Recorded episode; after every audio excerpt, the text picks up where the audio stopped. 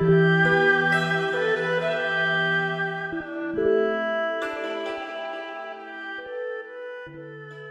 迎收听本期的《都市夜归人》，这里是行走的背包，我是贵贵。本节目由喜马拉雅和 Voice Club FM 联合出品。今天我们要去的地方是凤凰古城。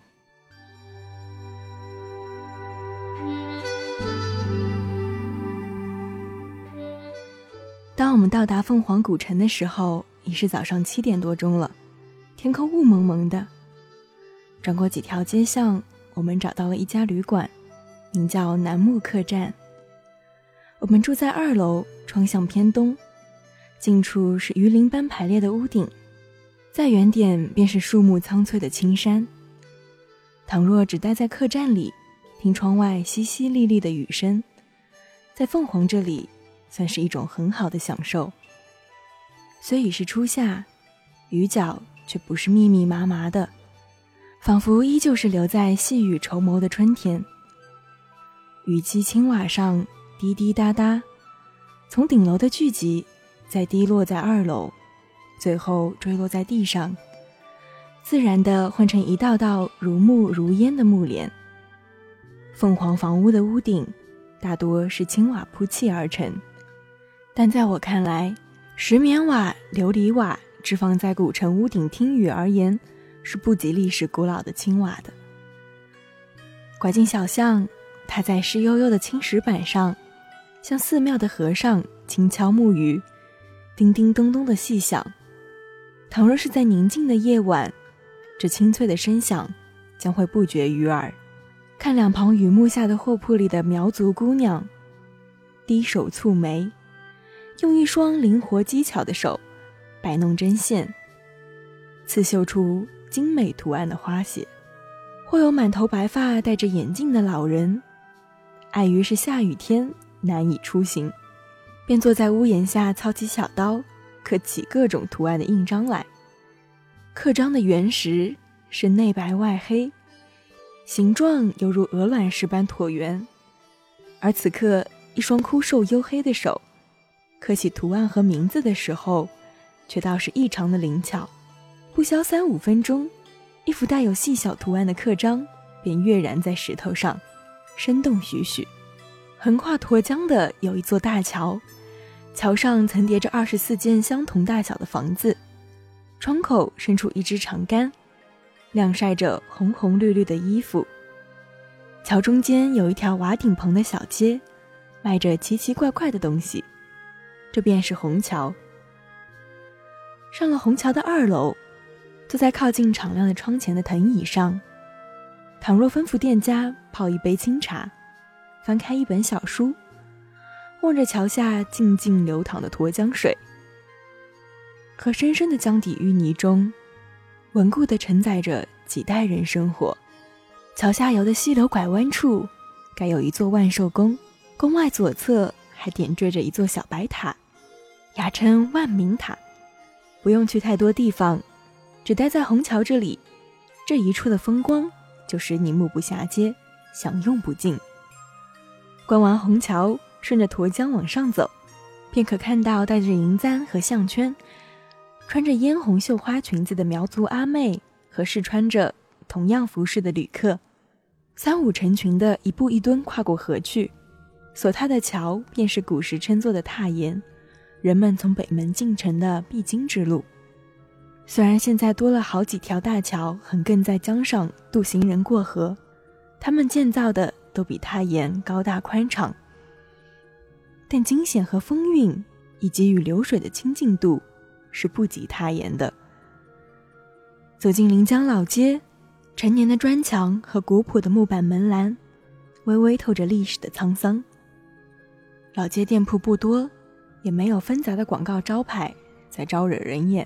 路面有点窄，宽不过四米，被雨水淋过的青石板，光滑。而洁净，小街幽深而隐秘，淡淡的唤起人们对于久远年代的记忆。那儿民风淳朴，人人怡然自乐。恍然依稀，我返回到沈从文先生笔下的那座小城，我听见一位老人用竹竿撑船时，水声哗啦哗啦的细响。一双眸子在风里日里晒得黝黑发亮的翠翠。帅气健壮而情深意重的老二挪送。走着想着，便仿佛跟着沈从文先生的灵魂来到他的故居。沈从文先生的故居位于城南中营街，房子像北方的四合院，低矮古老。房子分为正屋、前屋、厢房。正屋前有一口大水缸，满蓄着雨水。正屋的右侧厢房便是沈从文先生的卧室，一张床与一个书架。还有一张木边框的镜子，上面的油漆都开始斑驳脱落。站在正屋往右走，是一间简朴的书房。当年他大部分优秀的作品都是在此完成，其中就包括著名小说《边城》。第三天雨停了，却起雾了。由于前两天游玩的累了，又加上大雨阻扰我们的脚步。整个凤凰城，我们还游得不到一半。然而今天的大雨停息，潮水退去，江面掩埋的踏浪也显露出来。我们一行人便决定开始沱江泛舟。我们坐上一只乌篷船，载满着人，船舷快接近于水面，即将要覆没。撑篙的人穿着苗族男子服饰，大概是个本地人。划船的技术很娴熟，开船的时候，他将长篙往岸上一使力，船就像离弦之箭划出老远，船尾便荡漾开层层的涟漪。由于船是顺流而下，撑篙的人将船滑动之后，便不再使劲，任船身自由缓慢前行。船穿过横桥的时候，仿佛穿过高高的城楼门下。桥身上伸出许多荒芜的杂草，鸟雀在草枝上雀跃飞舞，欢快地叫着。天阴着，沱江上烟雾袅袅。远山和吊脚楼的屋顶若隐若现，而万明塔塔身横腰处圈着一缕缕白烟，仿若是临近仙境一般。坐在船上的我们离水很近，一伸手。便可触摸水面。由于昨天刚下过大雨，涨过潮，江水不是清澈见底，有些微浑，夹着水草和残枝。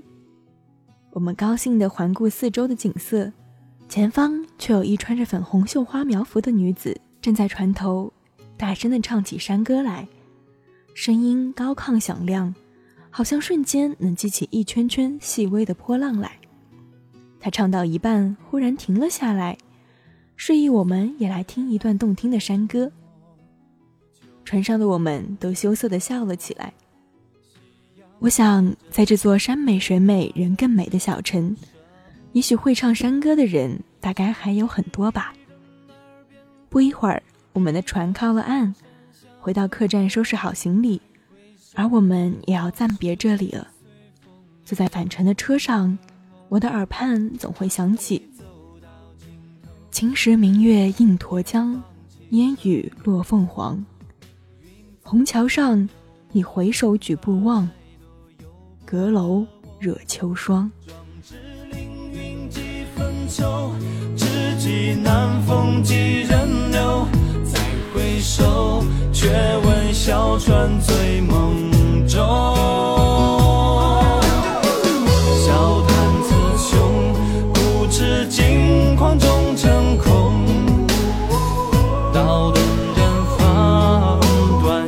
去。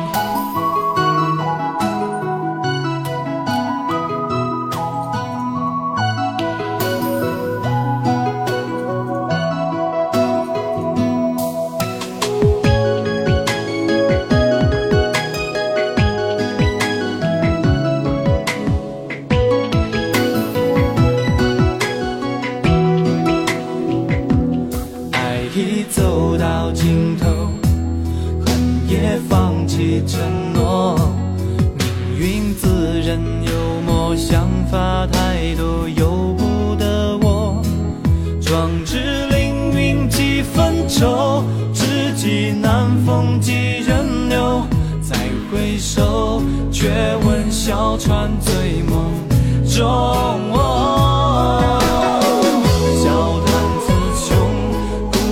几。